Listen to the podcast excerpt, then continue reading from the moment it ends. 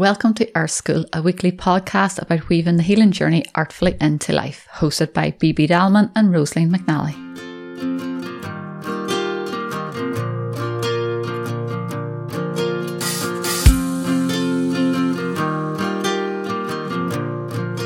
Welcome back, everybody, to this week's episode of Earth School, and welcome, Bibi.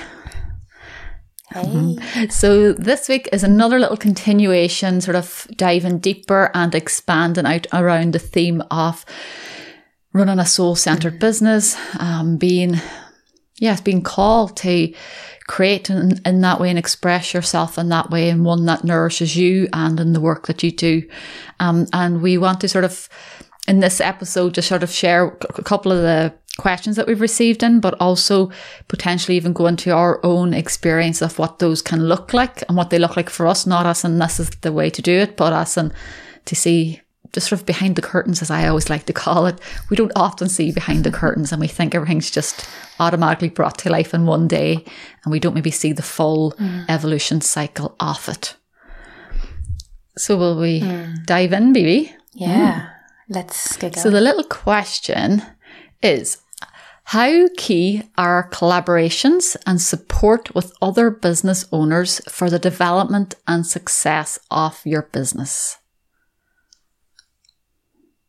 That is such a good question. I love all of the questions that are coming in. They're just so concise. Yeah. You know? Well, really, it can be as important or not as you'd like it to be. Like, you know, I ran, I would say, about the first 10 years of my business pretty much solo. Sort of the only collaborations as a yoga teacher was like the relationships I had to studio and studio owners and or spaces that I rented in that way. But the work I did was completely sort of coming through me. And you know what? Looking back, for me personally, it was a really important process.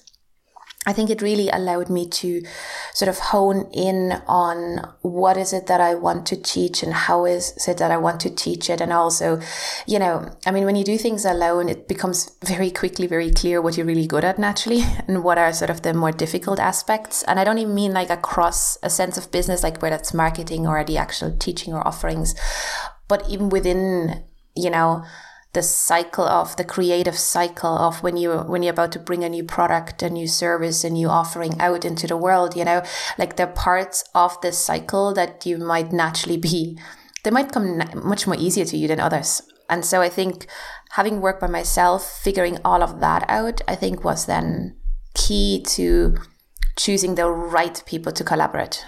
Like I've collaborated before as well.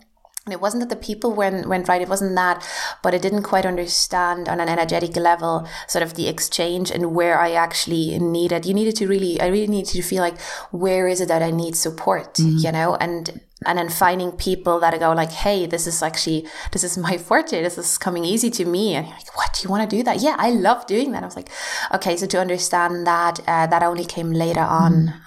So I think it's, I don't know, it depends, you know, some people have really successful businesses doing it mostly by themselves, content-wise. They might just collaborate on the marketing side, maybe a little bit with others. And then others start right from the get-go, and that can be super successful too. I think it depends also on your business, like what you're actually either offering or selling or whatever it might be. Like, and I think also it depends on, like, does it actually suit you? And why do you feel you might need to collaborate or want to collaborate? What do you feel it's going to give you that you maybe can't give yourself? Do you know, like initially I can't, you know, it's like, am I doing it because it's the only way I think I can? Or, you know, because to me it's a space too. Like for years I did everything on my own, like that way. Like, and I never thought of anything else because I was just enjoying my work like that way.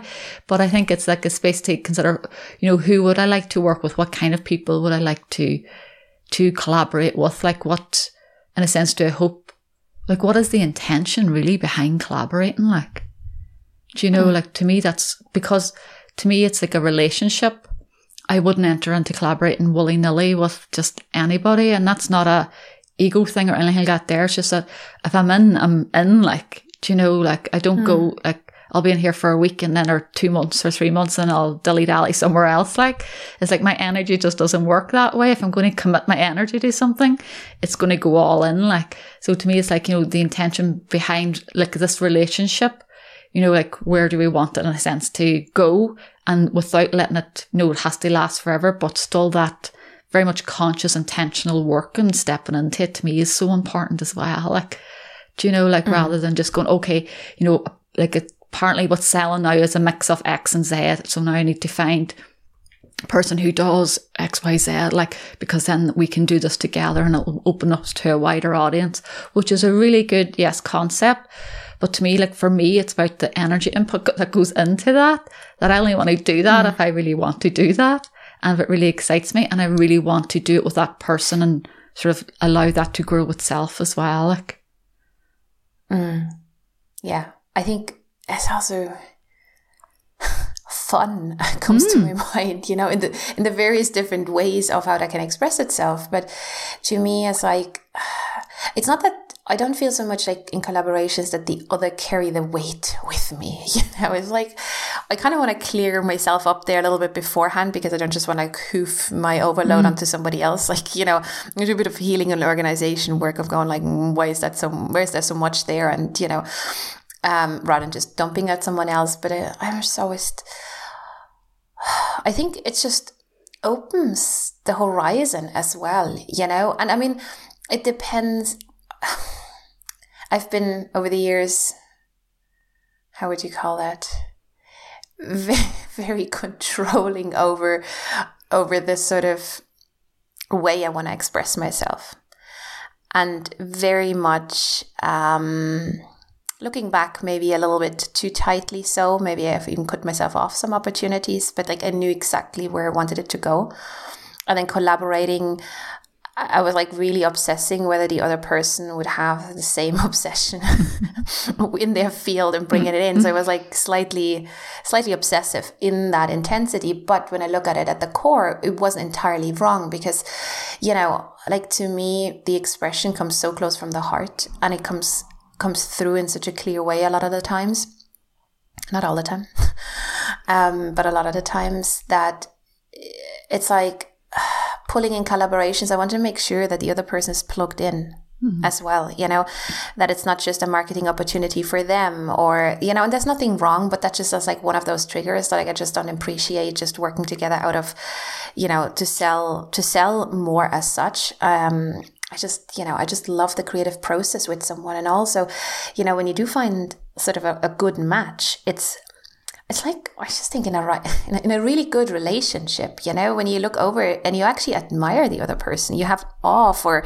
the work of the other person and how they show up and how they deal with both, you know, the struggles, but also how they step into their full expression. And to me, that's just very enjoyable in a business world as well, you know, and in terms of in an offering, in a soul-based environment, it's like, wow, how else can this stuff be done? Not even that I want to change what I'm doing, but just out of, you know, making life a little bit more dimensional. Like, working by yourself as a solo entrepreneur, it can be sometimes, well, it's just you, right? It's your mission. And even if that's elevated and beautiful, but it's always that. And so I think collaborating with someone else is just, to me, it's fun as well when it sort of matches on that.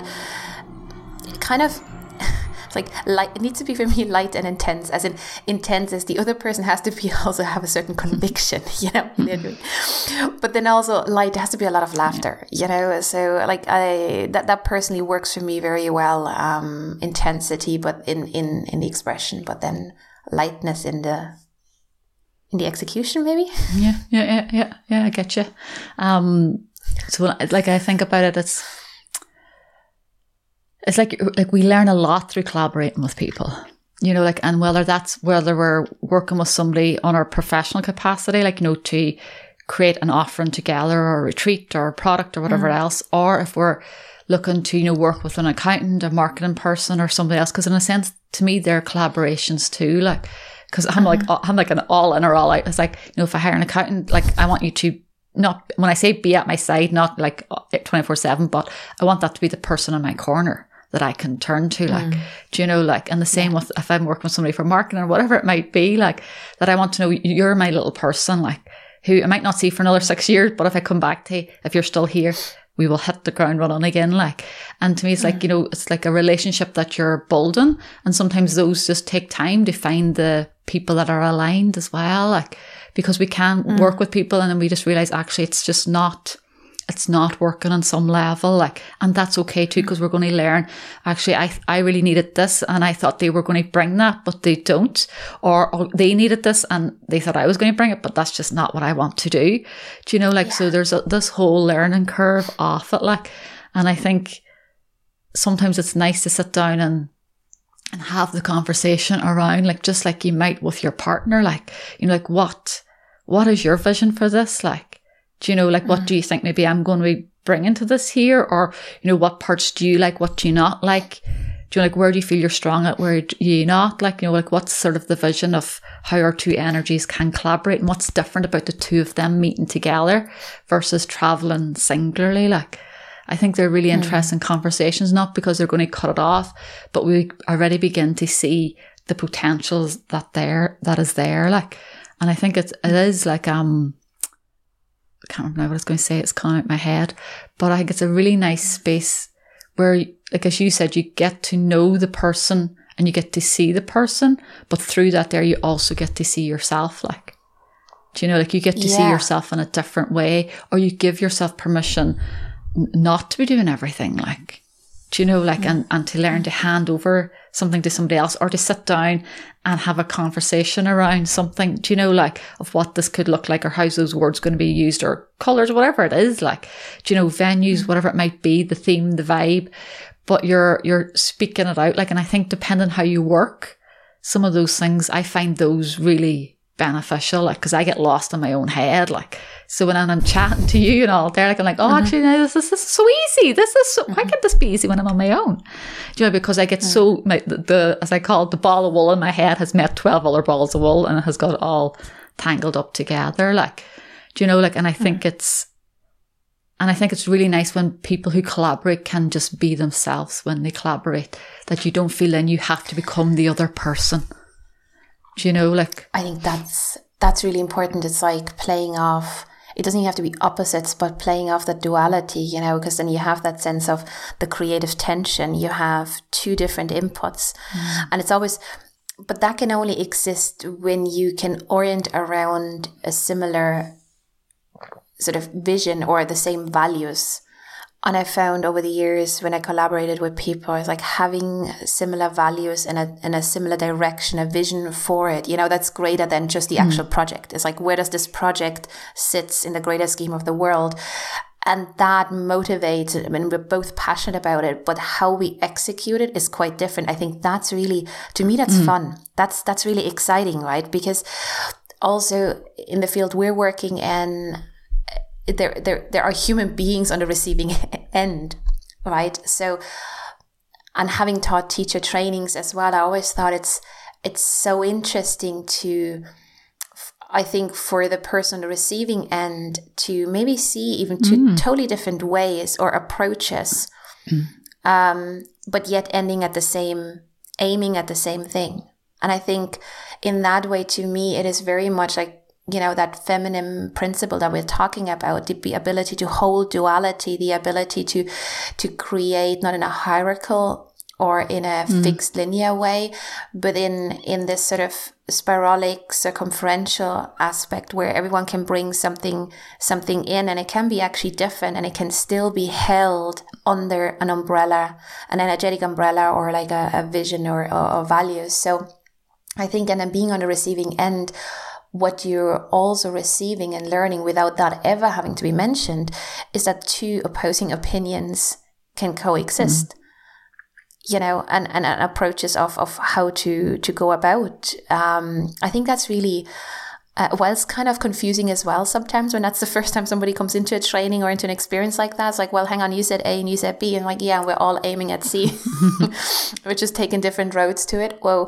So it's also, I think, when the collaborators are aware of that, that can even more so open up the expansion for people in this space. So, and that's, I know we've talked about this so often, But it's not just, you know, when so this sort of, for me, it's not only about like, what do I need and I want for the expression, but I'm also always thinking of the receiving and the students, and would that be a fun experience for them? Would that be a meaningful experience, you know, to them, hearing sort of what I've been saying for years now, all of a sudden from somebody else as well, in a different way, you know? And you know what? You need to go in also with that idea that I think that maybe the other person has a better point or brings your point across in a different way. You look over like, okay, I've been arsed around this for 8 years trying to explain that, and you just said it so succinctly in one sentence. Like, how the hell did that happen, you know? Or you might have like the breakthroughs of like people that you have come into your classes and then go and, you know, in that collaboration, see someone else and they're like, oh my God, I really resonate with you now. And then I think really important is to give students that freedom, you know, you held a space together where people might transition from one teacher to another. That might be a very sharp transition, or it could be like phasing in and phasing out. So I think collaborations also ask us to really clear up our own house, our own needs, our own, you know, vulnerabilities as well, being very clear on them. It's like, you know, fear of loss or, you know, imposter syndrome and all of those things can come up because collaboration sounds so great. But when you're going live with something, like ideally, like I'd like to always collaborate with someone where I'm looking over and I'm literally going like, and bless you, that is like awesome what's just coming through you, you know. I get a kick out of that, but at the same time you also got to be strong enough in yourself and go like, do you know, there will be times when the other person just shows up fully and you have one of those days where you go like, why did I even get out of bed, you know? Like, I have nothing to add. So being prepared for those situations, I think, in yourself, and then understanding how to communicate with the other person, also holding that space, of course, for the other person, because that can flip, you know. You can have a great day and want to celebrate, and the other person just feels like they want to shrink, because we're all human beings. And so being in a respectful relationship, I think, with one another is also so important. But yeah, for me, it comes back to just like love seeing people doing their thing, you know. And if I can collaborate and spend some time creating some with a person who's doing their thing, I mean, I love that. I feel blessed. Yeah. So when I was supervising with two of my shamanic teachers and all, they're like, when they invited me, I was like, yeah, I'll clean windows. I'll literally just clean one. I'll do like literally anything. Like, you know, I don't care. I get to be in that room. I might even chase spiders possibly, and that would terrify me. You know, like I was like just so honored to be able to be in that space and watch them from a different angle rather than being the student, being helping eventually with the supervising and all there, like, and offering rights and all there. Like, that is a different part of the curtain you're stepping behind again. Like, do you know, like, and to me, that's just like, it's amazing. Like, you're getting to see people do what they're brilliant at that way, like, and not in the way of, oh, I'm going to take this and do that, but it's just like, I just want to be in this space because it inspires me. Like, do you know, like, and I think even like as students and all there, when I love sitting, when there's one teacher I love, but like, you know, when there's the two, it's like you said, like, you know, they each have their own gifts, and I love watching two people who each have completely different gifts, and neither is trying to outdo the other. Do you know, like, that they're sitting quite happily, excuse me, in their place of power and holding that. And you can see the admiration, no, nearly looking across at each other and all, like, do you know, like, but that they're both enjoying it, like, and the focus is on the people receiving versus themselves, like, because that's really why we're collaborating. It's like, we're like, actually, this could make a difference to people's lives. Like, do you know, like, I have these skills, you have those, and together they could actually be something really beautiful. That I could try and do it all by myself, but I actually think your energy and your skills and experience and way of viewing the world will add a different dimension, perspective to it. So then when it's offered to the greater world, that it actually can make a difference. Like, do you know, because me, if we're putting energy into something, I want it to be something that will hopefully make a difference in people's lives, rather than just something to put out there for this moment in time, as in just for the sake of it. Do you know, like, that way, because, oh, well, because apparently you're meant to launch now and whatever time of the year, like, sort of thing, like, or you're not meant to launch at this time of the year, whatever it is. Do you know, like, that it's something you're going, this actually, you know, has an energy that could, when it goes out there and people meet it, shift their perception of themselves and their place in the world as well. And, you know, I mean, timeline is such an important thing, I think. And in terms of, you know, both, you have these conversations about the very ethereal and energetics, and then also the very practical things, because it's like, how are you working together? Mm-hmm. Like I personally benefit from someone that can help me anchor something down and in. Like my drive is filled with like 80% finished projects, but either I personally run out of energy or something shifts, and there's just not going out. At this point in time, I also understand that's part of my creative process. I was like, there's a lot of things being birthed, and then, you know, 2 out of 10 actually make it. It's like writing songs. Not every song makes it on the album, you know, and then like, you can still love the other songs. Mm. They might come around at a later stage, but that I also I didn't go into self-employment for that only reason, but it was one of the reasons was my freedom. I like doing things in an unorthodox way. Like, you know, my creative process is... I don't even know how to describe it. You know, it has its own sort of wild, it feels like a wild animal. Like, you know, sometimes it shows itself and it's like a little scary. And then sometimes you like, you don't know which cave it's hiding in and you can't get it out. You know, it's like, and that goes to timeline. It goes to how it comes out. It often comes out before you have words for it.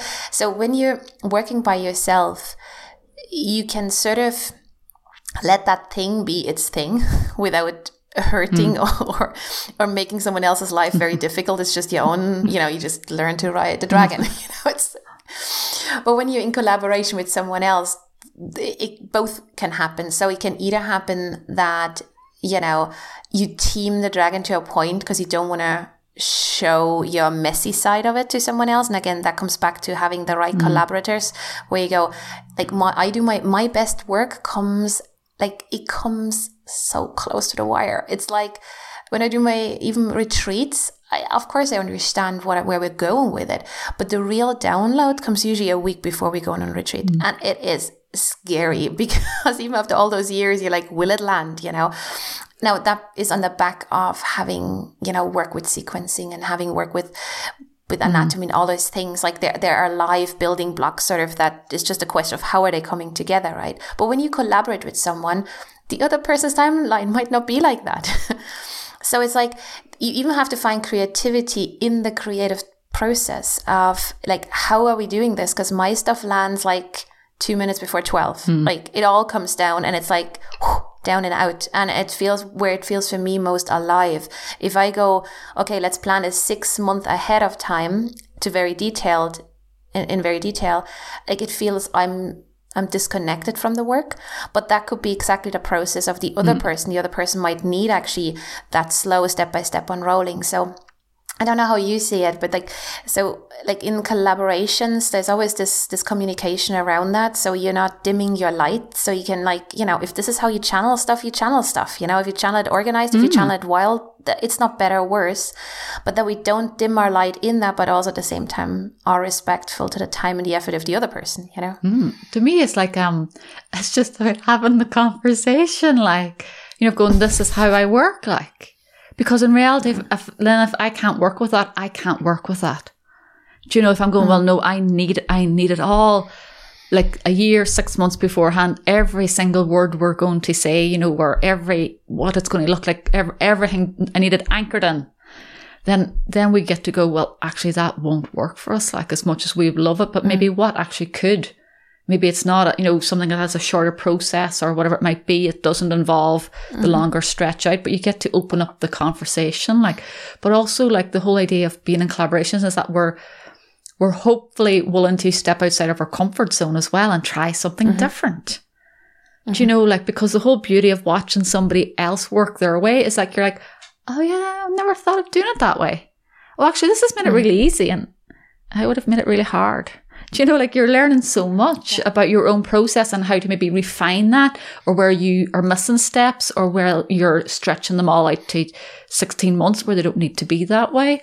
So to me, you're learning so much and it's willing to go on, okay, like that freaks me out a little bit, but actually, you know, why not give this a shot? Like, you know, because you know, almost the cost benefits come to mind, not in a monetary sense, but as in, I want to work with you that much that I'm willing to give it a shot. Like, and meet my little perfectionist who wants it all anchored down and controlled and in a box within six weeks or, 6 months before launch date or whatever. Like, do you know, so it's that you're learning to be cyclical. You're learning to go with the rhythms of somebody else or to adapt the rhythm of two people to a rhythm of a project is the way I see it, to the life force of that. Because when you look at like through the lens of astrology, right? So what really happens is, so essentially in even in this podcast, right? So your blueprint is one thing. I'm bringing my blueprint, my energetic blueprint in. The moment we come together, that has a unique expression. We all know that in couples, you know, the way when you meet one part of the couple and then when they come both in together as a couple, they represent something different that, you know, and people respond to them in a different way. And that's quite natural. That's like, there's couple blueprints, you know, whether it's in a relationship, a loving relationship, or whether it's in a loving business relationship, you know, that comes in. And then also you always talk about it, like the soul of a business, right? Like, but your business in itself also has actually a natal chart. It also has a blueprint in itself. So that in itself carries also something. So there's a lot of different strands that sort of weave together, but to be aware of that. And I think also our own investment. And I think looking back, my thing was always where I got in my own way is that the coming together of the energies and the uniqueness of the actual expression in the end, I still saw that as the extension of my blueprint. Yeah. Right? Because you want to make sure it comes out in a certain way. And so, you know, and I think it comes with experience as well of collaborating with others where you go like, okay, I can like let go of my control freak habits here just a little bit. And it doesn't mean I'm giving up on my students. It doesn't mean I'm less passionate about it. In fact, I'm it's bringing in that coming out of the head and just softening the boundaries a little bit and see like leaving that little bit room for surprise, for magic, for creativity so that the other person can come in as well. So it's like I just think again, it's such an amazing environment for personal growth. And for me personally, I was grateful that I did it alone first because it allowed me to not figure out all my issues, but at least be somewhat aware of them. And for some people, it might be exactly opposite, you know. Like I also know some collaborations I know I would have never dreamt that into the world if it wasn't with the other person. It just would have never landed. It would have stayed on my drive, you know, as a file. So sometimes, you know, even if you don't know ourselves that well, sometimes your gut will tell you, you know, your hunches, your body, your love for someone will tell you where you go like, you know, if I'm not doing this with someone, it actually is never going to get birthed. Yeah. And it doesn't always mean that you're just too scared and you should work on all of your fears. Sometimes literally something needs to come through 2, 3, 4, 5 people. Yeah. It needs other cogs. Like it needs another flavor in it. Like, it does. Like, yeah. But I think, again, just looking back at sort of, when we've collaborated before, prior to this podcast as well, you know, the one thing always stood out, like I actually came to you as a client years ago, and then that developed into chats, professional chats, and then like friendship. And before we ever collaborated, I don't know about you, but I never thought about collaborating in a way because like, it was just like different fields, but we were so passionate. We had like these years and years of chatting passionately about, you know, the sort of fields that we're in the world and like exchanging of what we see is missing in each field. And I think that's when the source, when that retreat came into being, it was like, you know, we were exchanging between this idea that what I saw a lot in the physical movement world and the yoga world, where we have sort of disowned the subtle and the energetic aspects that are core of the practice, but they just weren't practiced very much in the everyday. And I remember having chats with you where you were like, you know, a lot of people are in their light body. They're not even in their physicality. They're doing amazing work and on themselves and others, but they're just not grounded in their physicality. And we're like, oh my God, what if we gave a taste to, you know, energy workers, how to be more embodied in themselves, what would that do to their gift, you know, to their life? And the same, what if we could like connect yogis in a sense to other people that work day to day, not just work with energy, but also live that, you know? And so I think coming back to that, I think like when we talked about this years. Like we didn't meet each other and go, oh yeah, we could collaborate together. Like we were just hanging out and having loads of tea. that way, like there's a lot of Irish just chatting. Do you know, like, and then it just naturally grew from that, like. Yeah. And again, I think it's different for everyone. For me personally, and that's also when we look at like the human design, the sort of profile figures we have and other things, for some of us, things will just come. And I know for me, it comes through the familiar network. But it's not, you know, it's not the kind of way you can just go like, let's create a lot of relationships. So hopefully a lot of business comes through. Like, that's not going to work, you know. But it's for me, looking back, I learned about human design way after, you know, us going through that process. But looking back, to me, that was such a four in my profile. I was like, yeah, we just hung out. We vibed. We had the same vision. We had like passionate conversations about all the things that are right and wrong in the world, you know, and out of that naturally spiraled, developed this retreat, right? That we held in person for people to have that space. And so that's sort of, in terms of collaboration, that's where I like to go. That works really, really well for me. That's also, it feels a very natural evolvement, you know, but where you bring in just different qualities. Yeah, yeah. And you, to me, it's like, what I like about it is that I don't like to strangle a thing. Do you know, like, Asin? And I love that about you. Do you know, like, I don't want to strangle it, Asin. This, you know, like that question was, and this is a wee part of for the development and success of your business, we never went, this has to make X, Y, Z, you know, this has to put the bread on our table. We were like, we're going to do this. It's not even part of, in a sense, of our individual budget. It's here for the fun. And whatever way it goes is perfect. Like, let's just do it to see this whole process unfold, what comes from it, what happens, where it goes and all, like. And it's like, I don't like to go, this has to be something, like, do you know, like, because I'm like, okay, this is what it is for this moment. But then, like, by doing it, we'll see what works, what doesn't work, where we adjust it, where it could be different, or even let's just move on to something different. Like, do you know, like, and that's the way I like to work, because rather than going, do you know, like, this has to be this way. Like, I'll often start a course with people, like, and I'm like, well, I'm kind of thinking, you know, now that we're in it, I'm meeting you all and I'm in the energy of it, I'm going to hold these extra little classes, and if you want to come, you can come. If you don't, you don't. Like, do you know? And I put it out there because I'm going, I can see that will add value. Like, and I'm not going to change the price or anything because I've decided to add this on afterwards. Do you know? Because I feel it's needed. Like, do you know? Like, and it's there for if you want to come.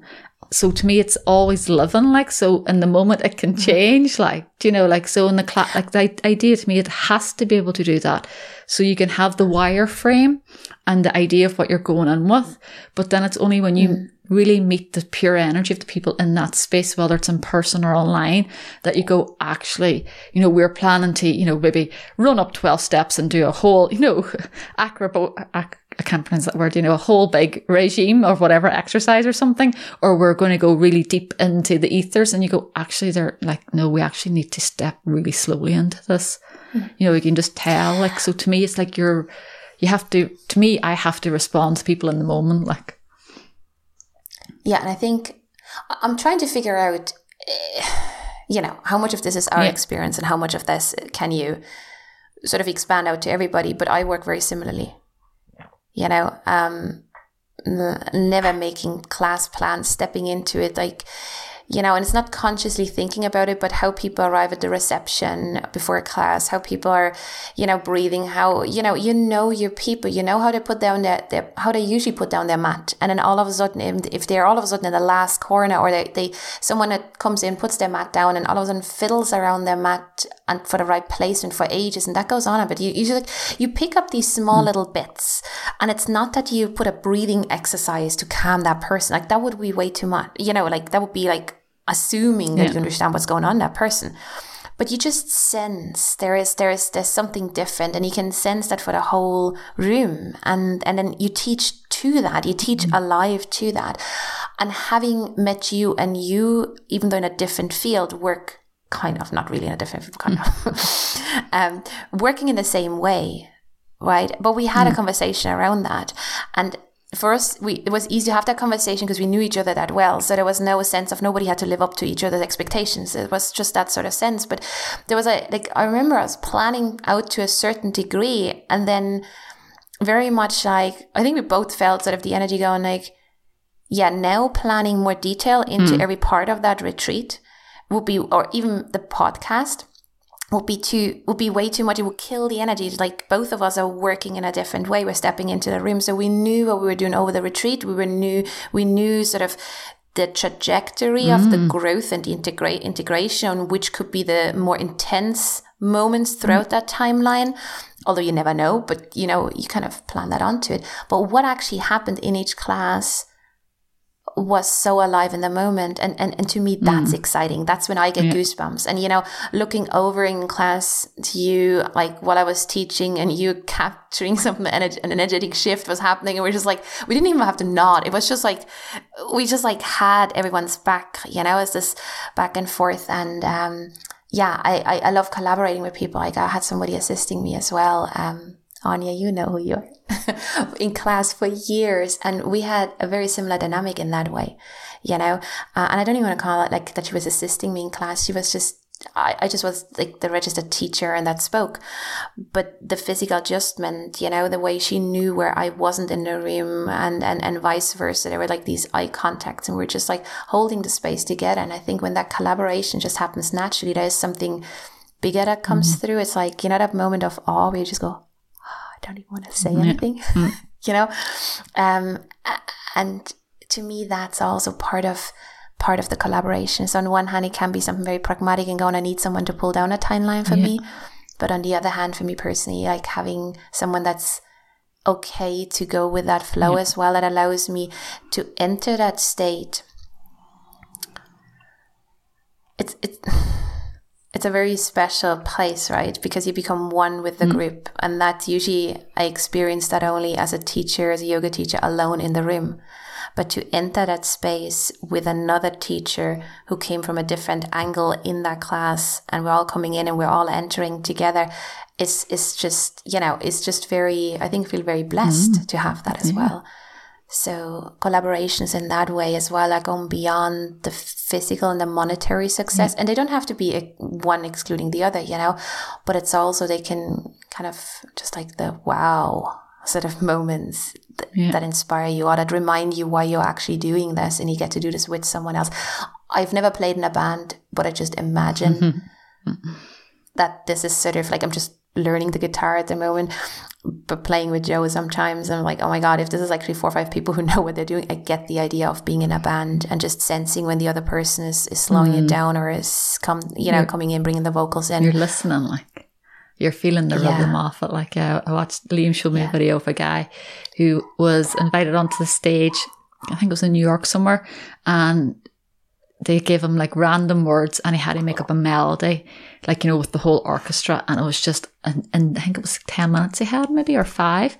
And just to watch, it was absolutely amazing because he was just listening to the flow, to me, the flow of energy, but the flow of the music, the rhythm of it and adjusting it in that moment. Like, do you know, like, and to me, like that comes from experience. Like, so in the first few years, I wouldn't have been able to do that there because you're so in that conscious learning and conscious and holding the space, and you're more than likely still so much of your own stuff you're working through and you really want to be prepared. Do you know, like, so it's the idea we go through the steps of learning so that we can then let go of some of those sort of, I'm not going to call them structures, but sort of those things that hold us, so templates that hold us in place so that we can still go on, like, because what we're not saying is like, we just show up and like, you know, created something, not even looked at it, just came up the name, put up a page and showed up. There's a lot of work and a lot of thinking goes into all this, and the holding up the space and the creating of the energy off it. And then we have it, the sort of the wireframe, as I would call it there, and then we allow it to be adapted if it needs to be. And if it doesn't, that's fine too. Like, because everything's like, the word you mentioned is alive. Everything's alive. Like, so you've got to respond to it. And I remember distinctively for the source when we're in sort of the early stage planning, I think it was possibly 2 years before we actually did the first retreat together. So it was a long time before that. And we were going through all structures, and then, you know, we could feel the energy behind it. It was pushing us, and we all like had these, you know, these spaces where we met and we developed the material. And then all of a sudden, do you remember that? Like the wind just was out. We're like, It's like, okay, it doesn't want to add anything anymore. Okay. Is it finished? No, it's not finished. Well, it's just gone into hibernation. And we're like 80% through. We're like all geared up. And I remember because I was so relieved because I felt like pushing this now through would do a disservice to this whole project, what's coming through, right? And you said it actually, like, we just give it a pause. And I'm like, I'm so grateful that you actually said that because I would not have like taken it off and I would not have wanted to push it through, but it's exactly what it needed. And I think the pause, was it a year? Yeah, it was like, I don't know, phase. It felt like looking back. Yeah. It felt like forever, you know, and we haven't even talked about it in the meantime. We just went back to having chats and coffee. You know, we're working on a different project. We're just having a good time together. And all of a sudden, like I felt it coming in within me again. And then, you know, I just, I don't know who brought it up or whatever, but like, obviously it was kind of the energy was pushing through you again. And I just knew the timing was back. And so, you know, these are the little things, like I work a lot with that kind of timing, call it divine timing or whatever you want. It's like respecting the growth process of whatever you're creating. That's what it is to me. And having someone else to respect that too, that's necessary for me. And that's different than procrastination. That year pause was not procrastination. Like we were ready. So we were listening to that. So to me, that's also important, you know, because then when it came out and how it was born was beautiful. And then obviously COVID happened and 4 months after that. So we got to have two beautiful retreats in full flow. And then there was no more travel. We had it in January and then February or March, everything closed down. Yeah. But then we also remember that we also noted, do you know what? This is not something that in that shape or form we want to bring online. Yeah. And then I remember we had this conversation. It's like, okay, do we go into recreation process? Is that what the energy wants? Does it want to be reshaped into some online aspect? And it was a clear no from both of us, right? It was like, okay, so guess, and it was like, you know, super successful and like in the modern world of looking at success as well in the people attending, but also successful in terms of what we had as a feedback from everyone, you know, the experience they had. And but it was the two retreats and the planning was a couple of years. But I think that's the other aspect of, like you mentioned earlier on, I think we talked about that in a previous episode, like how much is at stake. For us, we didn't, you know, our mortgage or a rent payment didn't rely on it. We didn't have any expectation or outcome. We just wanted to create whatever wanted to come through in the most beautiful, authentic way possible. Yeah. Right. And so it's paused. I still feel it sort of in the ether at times in a totally different way. But, you know, just honoring that timeline and going like, yeah, something else might come through as well. Yeah. You know, it's like things have their own lifespan. Do you know, like, and sometimes they're just taking breathers and other times they're complete. Do you know, and that experience together is complete, or that cycle of that experience together is complete to allow something else, the space to come through. Like, I'm a very big believer, like, and like sometimes just because you birth one thing, it just might need the one showing. Do you know, like, even if it is massively successful, some things are just, you know, it's there and it's alive for that period of time. And then you may decide, actually, you know, I, in a sense, I don't have the energy, or I don't feel it wants to actually be back out in the world again, like, and that can be a pain in the back end, you know, because you've put your time, energy and blood, sweat and tears into the thing, like, do you know, that way, and people will have loved it and given you great feedback. And to me, it's like, I have to respect and honor myself at going, that doesn't want, because I know if it'll go out, it will fall on deaf ears. It won't even be noticed because it's going, you know, because it's creating or clearing a space for another iteration of something to come through. You've grown through that space to allow something else to land through. Like, and some other times projects are there for years, like, do you know, like, or they might evolve and change. And I think we've got to let them be alive. Like, and when we're working with other people, I think both people have to allow them to be alive. Like, and for somebody to go, yeah, I just don't think, I just don't feel a call to do that one again. Like, do you know, like, but let's like hold space to see what else comes through. And to me, that is really the lived essence of doing business. You know, when we talk about rise of the feminine, which is really very, I don't want to say wildly spread at the moment, but it's definitely in the forefront of a lot of people's minds now. There's a, thankfully, a huge shift. And what I'm also noticing is that this new way of understanding ourselves, and when I'm saying like the rise of the feminine, that happens in men too. It's the yin and the yang, the balance of that. But I'm sometimes seeing the content rise, but not the structures rise. So there is this new rise of the feminine being born through the patriarchal structures of linear thinking. Well, it has to make money. It has to come out in this time. It has to, you know, like the way we, you know, business plan and ABC. And, you know, to me, there is like, and whilst we need all of that, because we need also the yang, like there has to be definitely a balance with yin and yang, you know, like that we have to work globally. Like there's no doubt that there's a heavy leaning on the yang expression or overly yang expression of all of us, even within ourselves, how we communicate.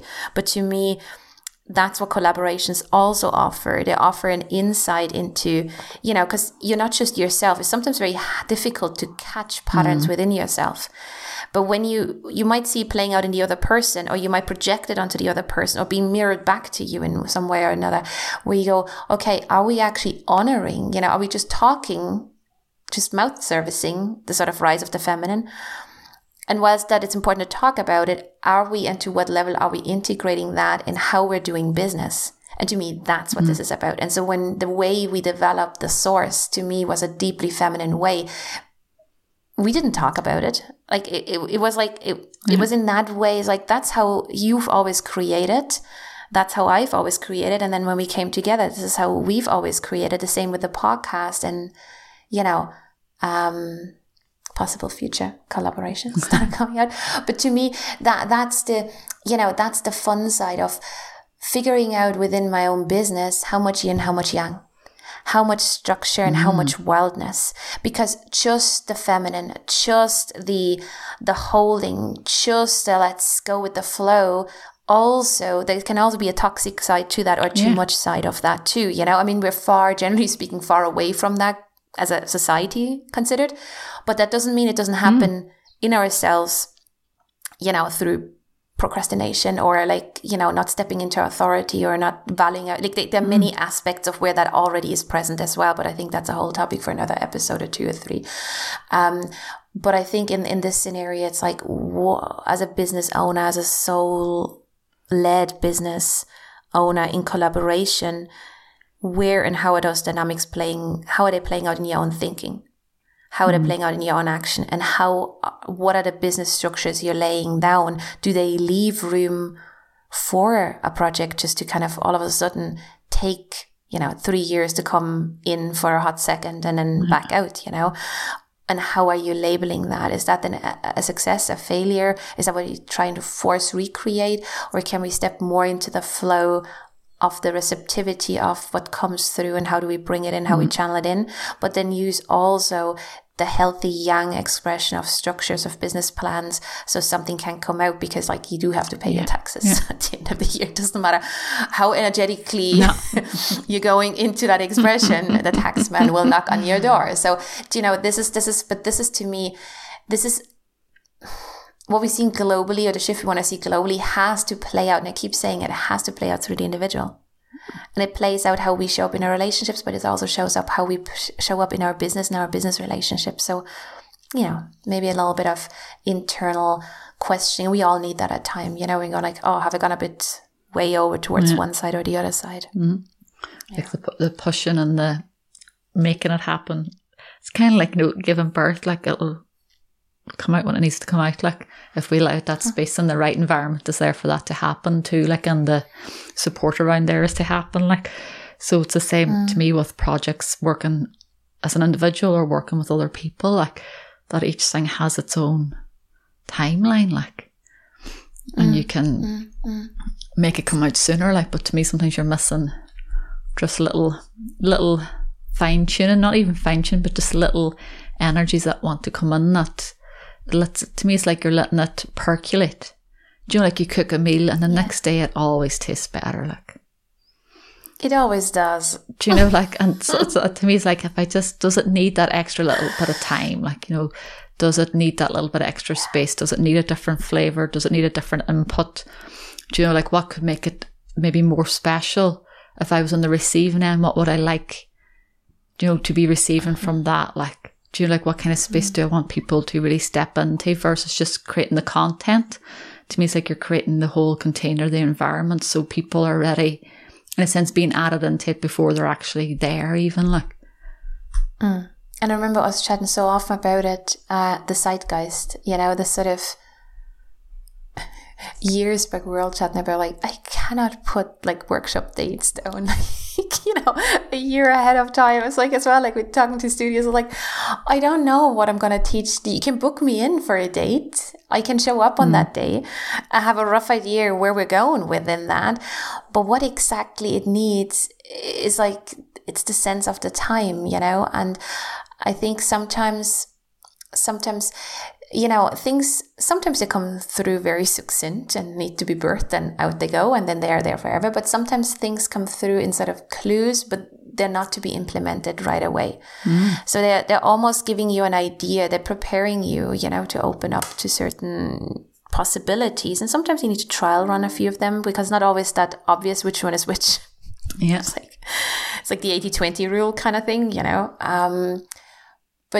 But when things sort of are coming in, there's also like they're preparing you. So, you know, they're preparing you, but maybe the people who are on the receiving end aren't, when I'm saying not ready, I don't mean that in like they haven't grown enough to just be deserving of your offering, but they might just not be, like the breakup may not have happened in their life, you know, or maybe they haven't lost their job yet, or maybe they didn't get sick of their job just yet enough, or maybe, you know, they haven't pulled a muscle just yet, you know, all those little circumstances that need to happen for us to usually show up in a certain environment, you know, so that's what I mean, not ready.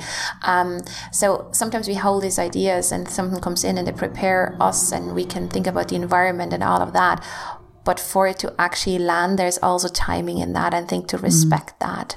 Again, like the birth, right? You can kind of, the birth process, like you can kind of get an estimate date, but nature has its own way with, you know, with stretching it, and, you know, and also just being, it's like when we label something as like, oh, that takes too long, or that's coming too early. And when we're judging things, you know, both birth related, but business related, obviously, in this way. So I think to me, when we talk about this in the context of collaboration, to me, it helps if the other person has a similar understanding of timing, has a similar understanding of developing, of creativity, of keeping creative channels open. And also, I just think has a certain amount of willingness to be aware of themselves and a willingness to communicate. Yeah. And that doesn't mean that we're always aware of who we really are and what we need. And that certainly doesn't mean that we can actually communicate it. Yeah. You know, like I just know so many times we're having this chat long distance, not podcasting, when we're working on something, and you just go like, can you just be a bit more specific in that? It's like, oh, was I not? It's like I rambled on for 10 minutes. Now I kind of get an idea what you mean, but can you just, you know, just have, but you know that I need to kind of circle around 20 times, and then you go, oh, is that what you mean? I was like, that's exactly the word I meant, you know. So having, but you know that I need to go through that verbalization process for the creativity and the clarity to kind of come out in that way. Exactly. And if I feel under pressure by someone, like, come to the point, like I give them a palatable answer, but it's not as deep as it could go. So I think having partners and collaborations that where there's an awareness and a willingness to communicate is, I think it's just important. More so than, I think everything else actually can be done. I think you can always, I think the masculine structures, I always think can be almost superimposed. Like you can make everything profitable. Like that's not the problem. After, like I was like, just get the core thing down first, get the heart into it, and then you can streamline it. To me, it's like, I don't know. It like has to be fun. Like you've got to want to show up for it. Like, you know, because in reality, you could collaborate with anybody. Like, you know, like anybody. Like, you know, but to me, it like has to feed and nourish me as well. Like it can't just be about producing something. Like, because to me, that's just. That's the old world, like, do you know, like just produce. I'm like, I'd rather have something take years and for it to be fully alive versus just produce for the sake of producing, like, because it's my energy too, like. It's your energy, and it's also, it's a question of nutrients density. You know, like how densely packed the nutrients is at McDonald's. Do you know? Yeah. Like, it's not going to kill you if I have it once, do you know? But if you keep putting that out, I'm not, you know, and not everything that's fast is a McDonald's. Definitely not, because some things just land quick. And, you know, and when that happens, oh, Jesus, also just like take that and don't double or question yourself. Just go with that. These are blessings, 100%. But we are sometimes just pushing ourselves exhausted. And I think we see that. We see that in exhaustion. We see the exhaustion a lot in the holistic world and just generally, you know, women, men as well, women, but also like business owners, you know, it's like this constant running and rushing. And again, it's like, come back to, don't think he's your mate, a person, you know, that said, we need to give him a name, even imaginary name. That's like, you know, when my, this is what I need for the year in income. When I hit that, I close shop, you know, I think that is, I think that's right up there too. Remember the 4-hour work week when that came out, you know, I think his principle of closing shop when he has enough is right up there. I think it's Paul Jarvis, but I could be totally wrong. And Tim Ferriss is a 4-hour work week. I have issues with the 4-hour work week, and I think so does he now at this stage, like after his own personal journey. Like, but it's the concept or essentialism is another book. Mark McKeown or Greg McKeown, and he's 2 books, and I'm like, that's what I want my life to be. My God. Yeah. Like, you know, and he doesn't let on that he's got it mastered, but his 2 books, you're just like, it's very much like, you know, why are we doing so much? Why are we constantly going to do new? And sometimes that is like we're birthing something new, completely different for ourselves. But sometimes we automatically will throw out something that is really solid and we love and we enjoy and people love and enjoy because it's maybe not on trend, like, or we think, you know, it's not in this moment. Whereas you're like, but no, if you enjoy that and people enjoy that and it's still got loads of life in it, keep going with it, like. But we're into this thing, it has to be new. It has to be new, and it also has to be sometimes, you know, we jump on labels very quickly and we can misinterpret them. And it helps the message initially to get to a broader audience, but we know what happens when messages reach a broader audience. It means they have to be dimmed down a little bit. Happen to yoga, happen to, you know, most things in this world. You're like, if it's palatable to a lot of people, if that what needs to happen, we need to make it like, what's the lowest common denominator? Usually, you know, so I'm a little mindful that this does not happen to the whole rise of the sacred feminine. You know, we need a strong push for sure, but I hope we don't dim it down, and I hope we don't underestimate, you know, like what I'm trying to say is to not jump on the bandwagon because you feel guilty. So doing your business solo, if this is working well, if you're a figure person, as in figures, if you're a person that like structure, works really well with structure, has a very coherent way in that way, and there's no anxiety around that, and it just feels good, and that's how you produce your outcome. Like, don't feel threatened. You're not doing life wrong. You're not doing business wrong. You're not missing out on the sacred feminine at all, because sometimes it can be labeled that, yes, the sacred feminine is about collaboration, but it's also collaborating with yourself, like, Spirit. You know, relating to yourself. So to not take the label and go, if you have a valid output that you go, this is juicy to me. My students seem to kind of really enjoy it. People are getting something out of it. Like, financially, it makes sense. I have still time for myself. You know, if that's going, you're not that far off from like the sweet spot, you know? So then don't force collaborations, because that again is fitting into the patriarchy. And so that's where we really got to watch that the patriarchy doesn't overtake sort of the rise of the feminine, that it's, you know, the feminine is not just another log that we put onto the fire of the patriarchy. I think, like, I've seen it in just so many beautiful healing traditions happening.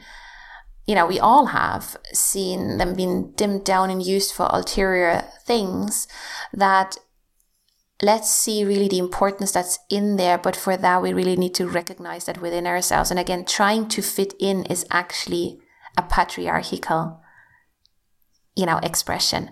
So if you're doing business solo, figure oriented, you know, good plan figures out there, you're hitting your target, you're having fun doing that. Like, don't let anyone tell you that you have, if it feels good, don't let anyone tell you that you're not good enough, because you now need to also include collaborations. Or you'll never make it, or you'll never earn enough, or you'll never be X, Y, Z unless you're working with somebody else. Like, that in effect, you're being told that you're not enough as you are, which is bullshit. Like, do you know, so it's up to us as individuals to decide, I adore collaborations and I would love to have them eventually, with the right people, or I'm open to them, or just not my cup of tea at the minute, but that does not in any way means my business is less than or anything else, or my expression of self. Or you're less as a human. Mm-hmm. That way, nothing, so it comes back to our needs and why do I feel I need that there? Why do I find this thing? Oh, I need to. Why is it? Because I've been told that's the next logical step in your business, sort of thing? Or is it because, I really would love this sort of input, and I don't want to go study in 10 years of X, Y, Z, but I love that input in my work because I feel it's a vital part. And that might not even be a collaboration. That can be where you have your guest speakers, or your, the person comes in for the one class to share about X, Y, Z. So even within collaboration, it can be very different versus, just working with a person or two different people or whatever. It can be where people come in and play their little role in a sense, and get remunerated for that in exchange for that. But then they sort of move on and they're not there for the whole thing, but you maybe have different flavors popping in and out, And that's creativity.